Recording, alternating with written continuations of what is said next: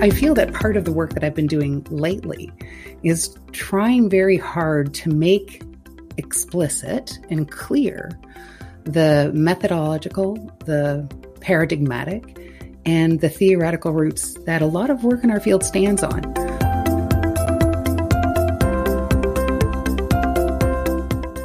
So, welcome to the Harvard Macy Institute podcast. I'm Victoria Brazil, and today we're going to be talking about Health Professions Educational Scholarship, and in particular about the connection between that scholarship and our practice.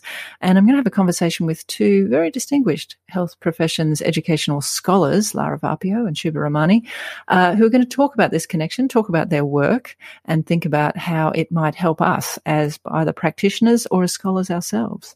So I'm going to introduce our guests first. Uh, first, Lara Varpio. She's the professor, Center for Health Professions Education Education and Department of Medicine at the Uniformed Services University of the Health Sciences in Bethesda, Maryland. How are you, Lara? I'm well, thanks, Victoria. Thanks for having me today. I know, and I'm so pleased you could be here because this whole episode was sparked by a little Twitter conversation that we had. Wasn't that fun? I know, a heap of fun. So I'm, I'm uh, hoping we have the same conversation here now.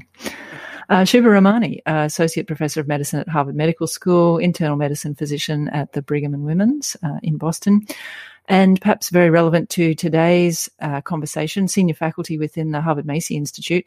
And she has led the research and scholarship theme at the Educators course over a number of years.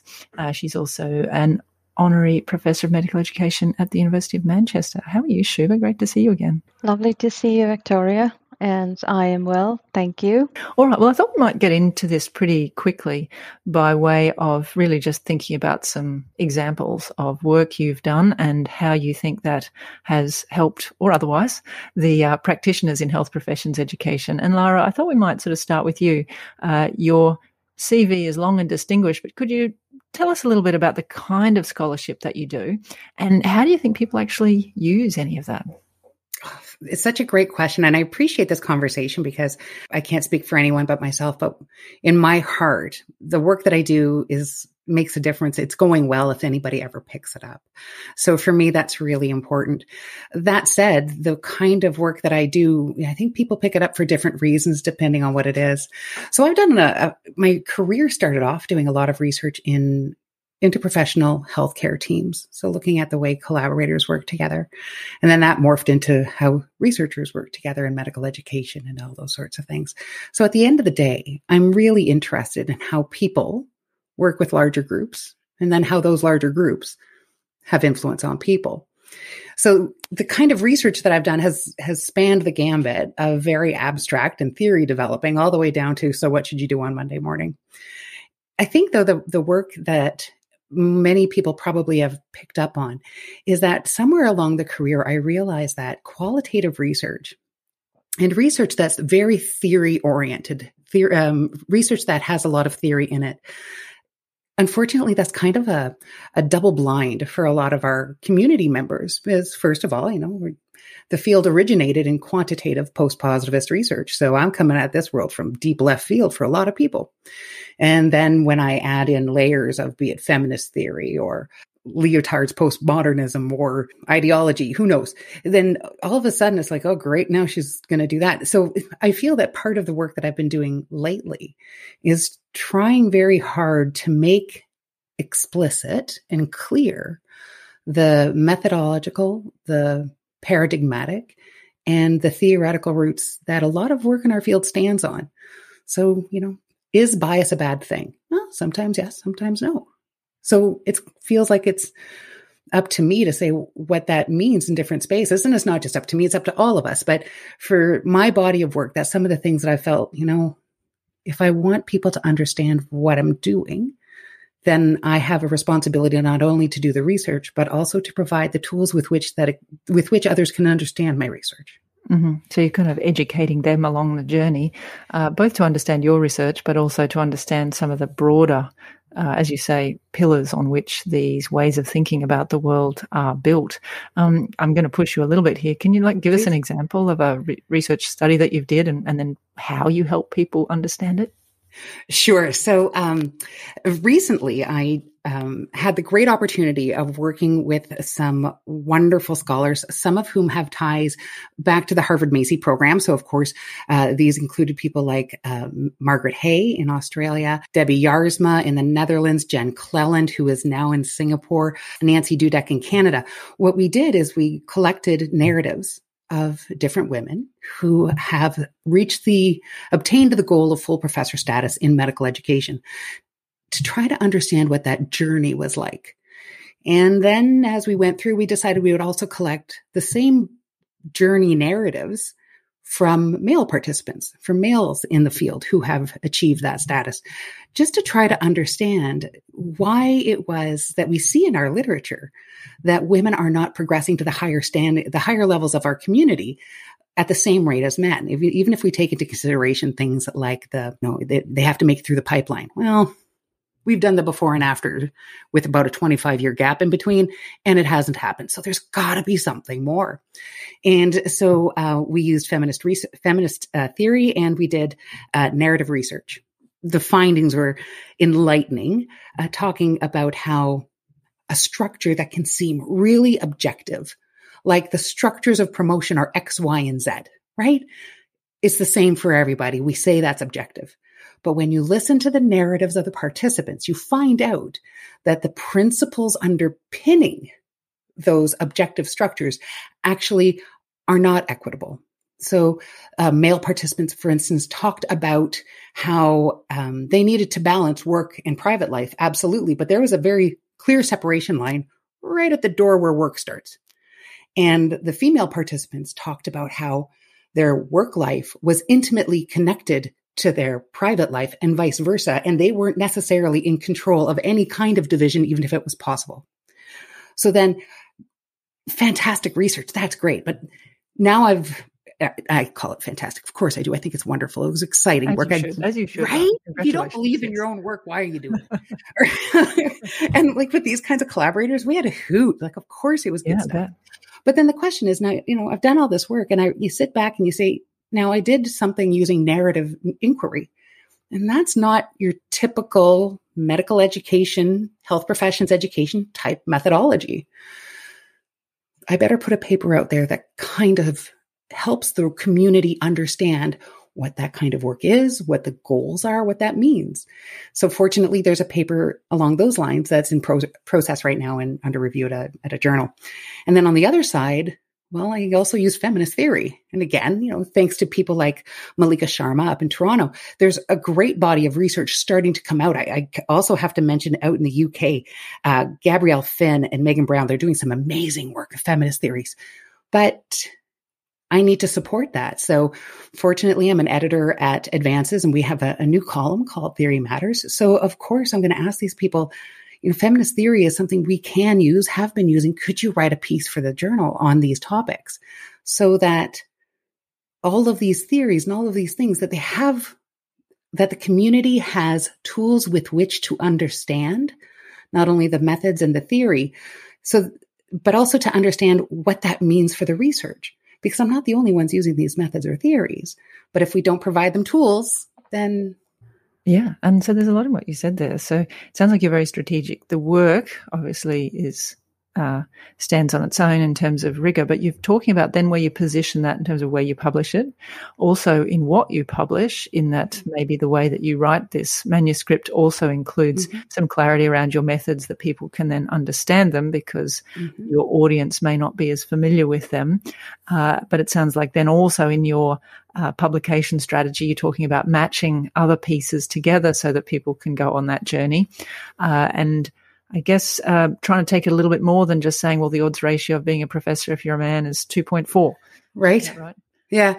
Right. And, and, you know, when it comes to research and practice, at the end of the day, r- research was originally intended, like when we talk about the structures of research, the work of science, it's about building knowledge. And knowledge is great, but there's a difference between knowledge translation and knowledge implementation. There's a difference between me standing up saying, I created this knowledge. Isn't that great? Yeah, well, that's not where it ends, quite frankly. We have in medical education at health professions ed, we have more steps to do because we have to make sure that we communicate that work in a way that's accessible. And sometimes that means doing translation work, implementation work around the knowledge. Mm. Yeah, so not just the findings, but then obviously because we've done this deep dive uh, into this and explored it in some depth, that gives us an idea about what the impact of this imbalance is, some idea about how to redress that, uh, whether redressing that will fix the problem. Uh, is it a problem? I mean, these are all really uh, important questions. All right, well, that's a brilliant starting point. Thank you.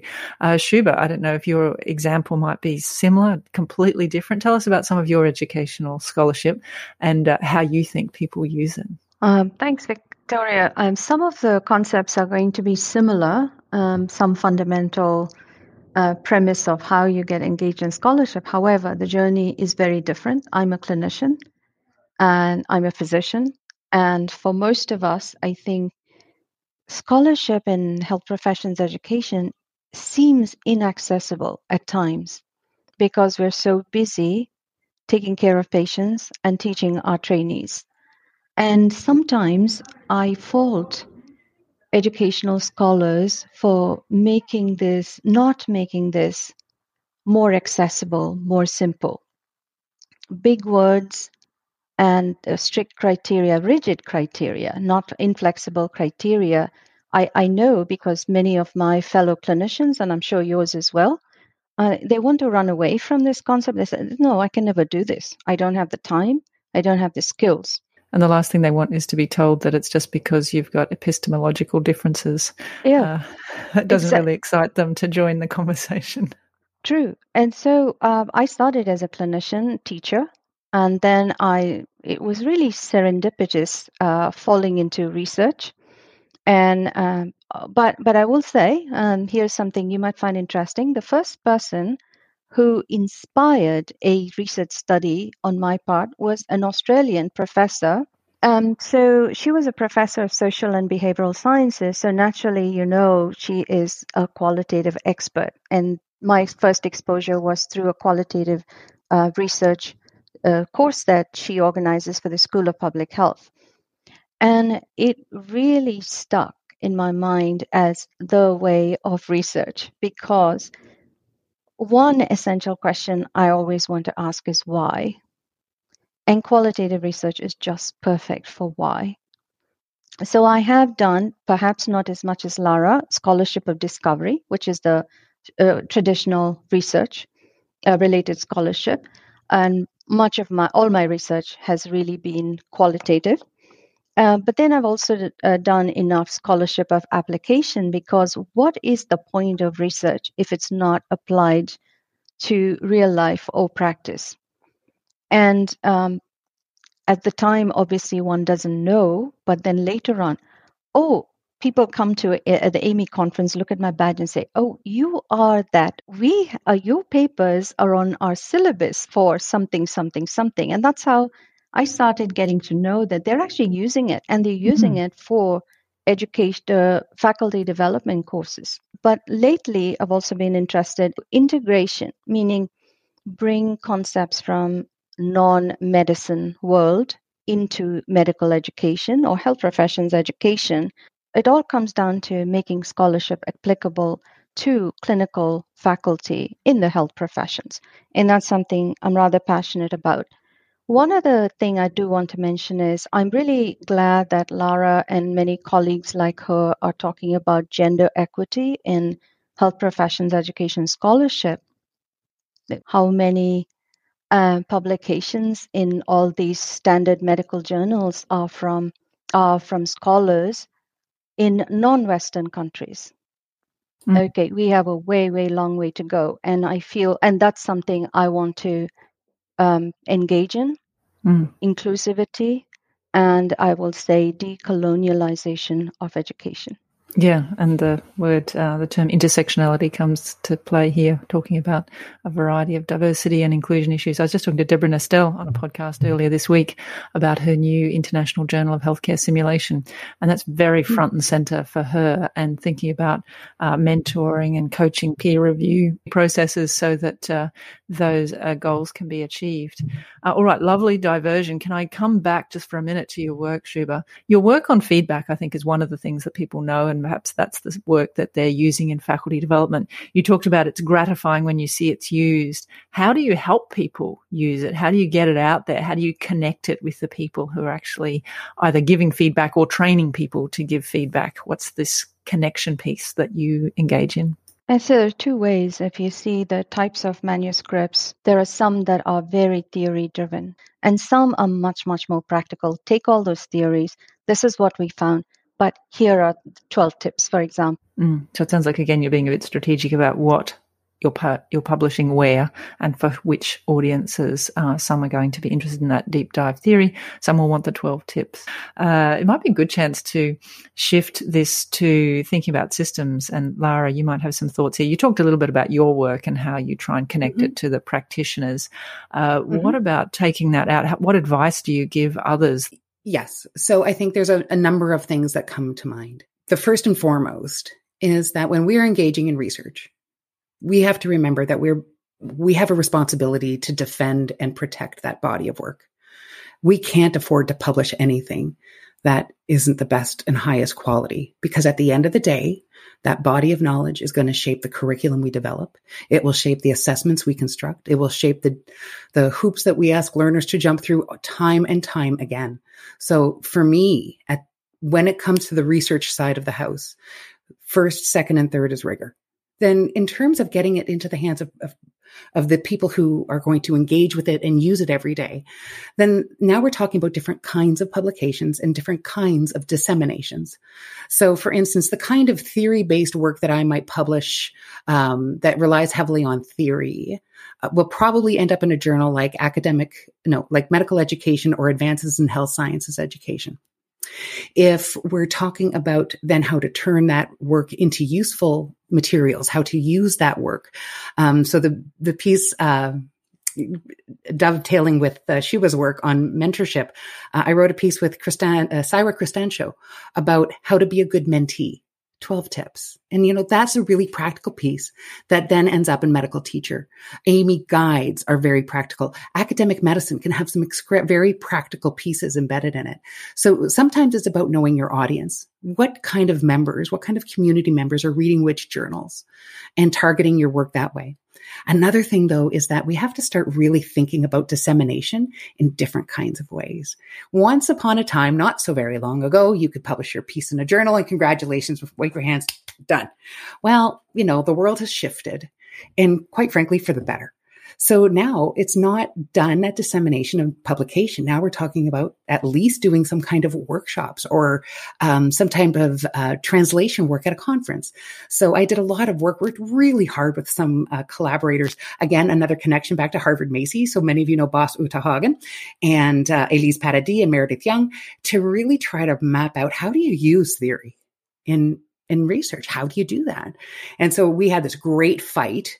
It was a good one, right? Like a healthy dis- disagreement. And it was a really good negotiation. You know, those ones where everybody walks away equally disappointed.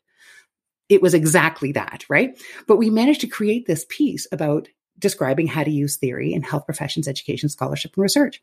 And that piece has, uh, we started off by doing uh, some workshops at different conferences at AMEE and AAMC. Next thing you know, we're being asked to talk about it at different schools and give workshops individually. And uh, that piece is now part of many different um, master's and PhD programs in health professions education because it took something that's expected of research and laid out very clearly what it is, what it means, how it works. It doesn't mean it's easy, but I can at least tell you the story in a way that makes sense. Mm. In, in clear language. And then, of course, you know, while those kinds of workshops are great, you have to be invited. So another thing you can do to push the the use the the the practical side of your workout is through podcasts and um, the blogs that I know Harvard Macy's blog is right up there. Um, Thank you, Christina. yes, it is. Yes, Christina Zara, man, she's amazing. She's my Twitter men- my Twitter mentor. I love her. Um, but you know, there's lots of ways that we can harness social media to help us do that kind of work. And so I think it's part of the challenge of making research very much in the hands of users is thinking about not just what it is that you want to translate, but all the different ways of disseminating that information. Yeah, absolutely. And I think we'll give a shout out to KeyLIME Podcasts here too, because uh, the story of that's quite interesting, isn't it? There were three doctors who were no slouches in the health professions education field. They they certainly knew their stuff, had a good podcast, but I think you had a little bit of an itch that they weren't rigorous enough in their methods uh, and theory discussion, and you joined them. And it's been, I think, really interesting to watch. But I think this speaks to exactly what you're talking about getting material out there for the practitioners uh, in education, but also helping take everybody on a little bit of a journey of the rigor that you're talking about with the methods about how to do it well, and then also how to know whether it's been done well if you're being a consumer of that material. Right, absolutely, because it's both sides of the fence. You know, not every every there are manus there are a lot of good manuscripts that come to journals, as I'm sure all of us, you know, many of your listeners as well will know, um, who work on editorial boards. There are so many more papers that are really quite solid that we can't publish just because there aren't page numbers. Now we could with the whole thing about publication and whether or not page numbers is even a relevant issue anymore and why we do all the reviewing for free, but we don't need to go into that. So that's a topic of conversation for another day. But what we can say is that um, the papers that get out are reviewed and vetted, but it doesn't mean they're perfect. And so as a consumer, there's also responsibility to be able to say, look at this work and say, eh, am I buying what these people are selling? And to do that, you need to have some skills. And so maybe part of our dissemination efforts is to sit back and in, in podcasts like this one or like KeyLIME and say, okay, so they use this phrase. What does that mean? Let's just break it down for a minute. Mm-hmm. mm-hmm. Yeah, that's a great way of um, really sharpening that focus, isn't it? Yeah. Uh, all right. Well, that's been very helpful. And I think um, Lara, you've sort of covered a little bit about how to be a good consumer, how to be a good producer of educational scholarship. Uh, Shuba, could you pick up on this? And, and I know that this is a lot of the work that you have done also in the educators program at Harvard Macy. Uh, what sort of thoughts do you take into trying to help both scholars who come wanting to be good consumers of educational scholarship, but also those that come wanting to become or advance their skills in becoming creators uh, of educational scholarship? And I, I would like to stir up a friendly and respectful debate. Uh, rigor is good, but I think flexible rigor is even better. And I'll tell you why. Because rigor um, is based on criteria set in the Western world. And generally, uh, one, I think most Western or Eurocentric researchers assume that it applies to the rest of the world. And there is there are studies here um, which basically say about 80 plus percent of the scholars of the authors are from Europe and North America. I will include Australia uh, there, and not so much from Asia or Africa. Now, without even knowing their culture, I'm talking about societal culture and learning culture and organizational culture we make assumptions, and I'll include myself, but then i am also a hybrid. So this is where I can understand a little better, probably. You raise an excellent point. So uh, let's have this debate. I'd, I'd, I'd, be very happy to have Go this conversation yeah, with you because yeah. I do think thinking about rigorous flexible makes me a little nervous only because it, it implies that there's slip and slide in there. What I would like to suggest is that rigor comes in many different forms. And I think on that, we probably can agree. So just as there's rigor for qualitative work that comes within a post paradigm, there's rigor in a quantitative study that comes from a constructivist because they can work across, right? And post colonial studies have a different marker of rigor. Um, there are all kinds of different approaches and orientations. I would love to understand more some of the paradigms and ways of thinking about reality, of what knowledge is. Then I can add another layer of rigor. But at the end of the day, I need to know, regardless of what kind of research you do, that you're doing it well. Mm. So I would love to know what that vision of of knowledge is in other paradigms. And if Shubha, if you have any ways of, of helping me to think about that, I'm wide open. Yeah, yeah. Well, I mean, yeah. I'm going to push you both here because I think our listeners want an example. Tell us what, what, what give us an example of something like this. I don't know, Shubha, do you want to start? It's that assumption that the Western way of thinking is to give to the East and they have nothing to give back most courses are organized by great institutions in the West, but then it's a one way street. Yeah, and I could perhaps give an example from a recent podcast, which I did with Sawsan Abdel-Razig, uh, who works in uh, Abu Dhabi. And she's done the same thing. And she calls it glocalization, thinking about uh, these very Western influences, in this case, curricular objectives and ways of doing postgraduate uh, health professions education, but actually coming and saying we needed to redefine professionalism because the Western mm-hmm. de- definitions of professionalism weren't uh, adequate. So I think that's a, that's an example of what you're talking about, which is there may be some principles, but it's going to play out differently, and we do need to uh, adapt. And yeah, listening is always a good idea. Lara, does that help? It, it does. You've you've put something in the back of my brain, Shuba.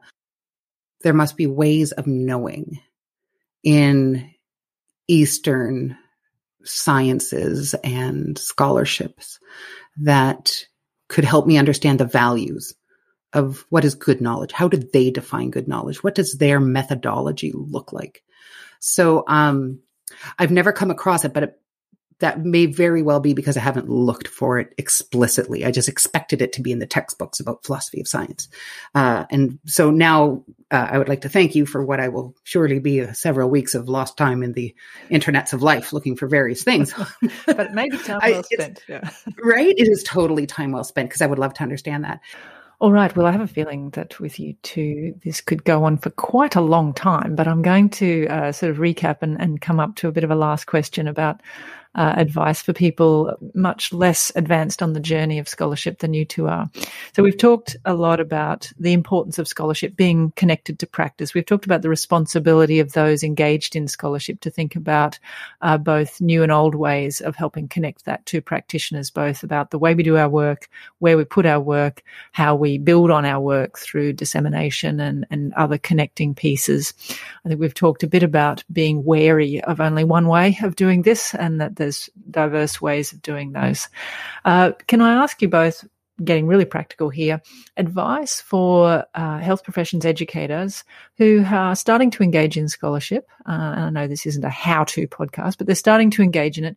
But do you have some advice about how they can continue to straddle what might feel like an unfamiliar place in scholarship with their more familiar place and practical place of, of work in teaching and in some cases in clinical practice, but not all.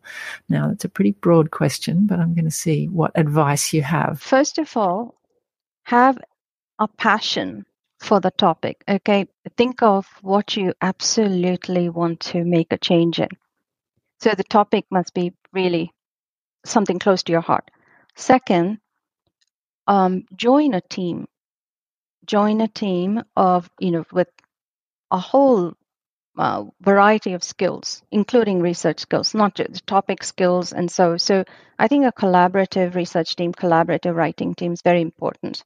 We can't just expect novices to jump in and then produce a wonderful study.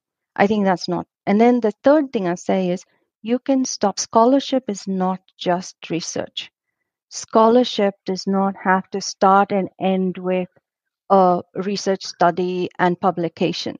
Scholarship is a matter of making your work public, um, available for critique, and other people can be built on. And I say stop wherever you want to. You don't have to. That I don't think it's a pyramid of you know, just as quantitative researchers talk about the pyramid of rigor in quantitative research design and then RCTs being at the top, I don't think that's the case. As long as your work is made public, built upon, and of use and application to other people. So that's that's eh, a, a, brief nutshell, I guess. Yeah, no, that's very useful. And I think I'm thinking about the International Clinician Educators Network blog.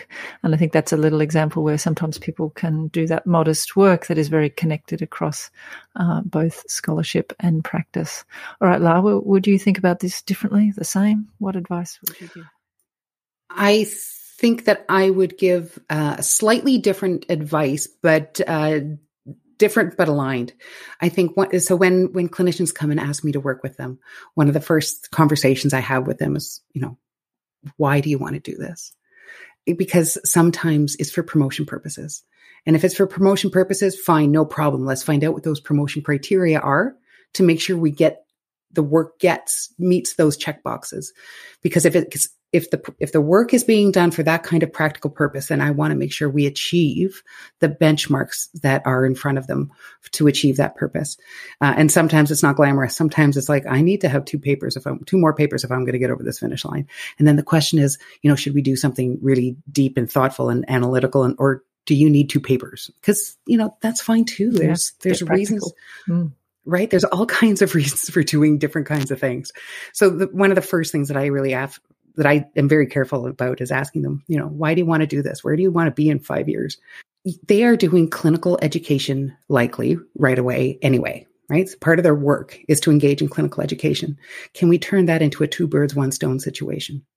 Can we get can we harness the clinical education or the lecturing uh, or UME, GME, CME? I don't care what level it's at. But are you doing some of that work anyway that we can use as a test bed as a location for engaging in asking important questions about things you care about. Because then the work that they do is harnessed for the additional purpose of scholarship or research. And so for me, that's, that's another one of those things that helps to streamline process to make sure that, that we, not only do we start something, but we, that we finish it. And that's the last point that I'll point to is that one of the most frustrating things um, that I think can happen to our clinician educators is that they start, but it doesn't get anywhere. It doesn't get to the place where they man they want it to get to. And so I think one of the things that's really important is to know, you know, the to begin with the end in mind is a bit of a cliche. Um, my one of my favorite um, examples of that is actually from Stan Hamstra, who uh, once told me when he was we were sitting down to design a study, and he's like, "Okay, but what's the table going to look like in the results section?" I'm like, "You have got to be kidding! We're sitting here talking about the idea, and you're already in the results section of your paper. We don't have data yet, but it is a way of understanding." What is it that you want to try to create? What is the f- the push you're trying to to? What's the thing though? What's the the boulder you're trying to move up the hill? What is it that you're trying to achieve? And so for me, that's um, if you can start with a sense of what that is, then making sure that we get to the finish line is something, you know, now you're, now we're building timelines of small goals. We can do that, right? Mm-hmm. There's nothing there that's, I married a rocket scientist, and let me tell you this: even rocket science isn't rocket science, right? Nothing we do is that mysterious or hard. It's often about breaking it down into tangible steps and figuring out how we're going to make it happen. Yeah, absolutely. And I like that idea of writing the paper before you even do the work. Um, right. It helps to Dang. really cement your own thinking even before you get there. Well, this has been so interesting. And uh, I can only, only imagine how fortunate your mentees are in having some of these conversations so that their work can be both useful for them as well as useful for the readers of their final product. Uh, and I think some interesting diversions here, but also some practical thoughts. So a little bit of deep reflection for some of us as well as some practical ideas. So I want to thank you both for your time today. Uh, and we're looking forward to the educators course shortly uh, with Harvard Macy Institute. And I'm sure we'll be picking up on some of these themes about the connection between scholarship and practice in health professions education. But uh, thank you, Shubha. Thank you, Lara. Thank you so thank, much for having me, Victoria. Victoria.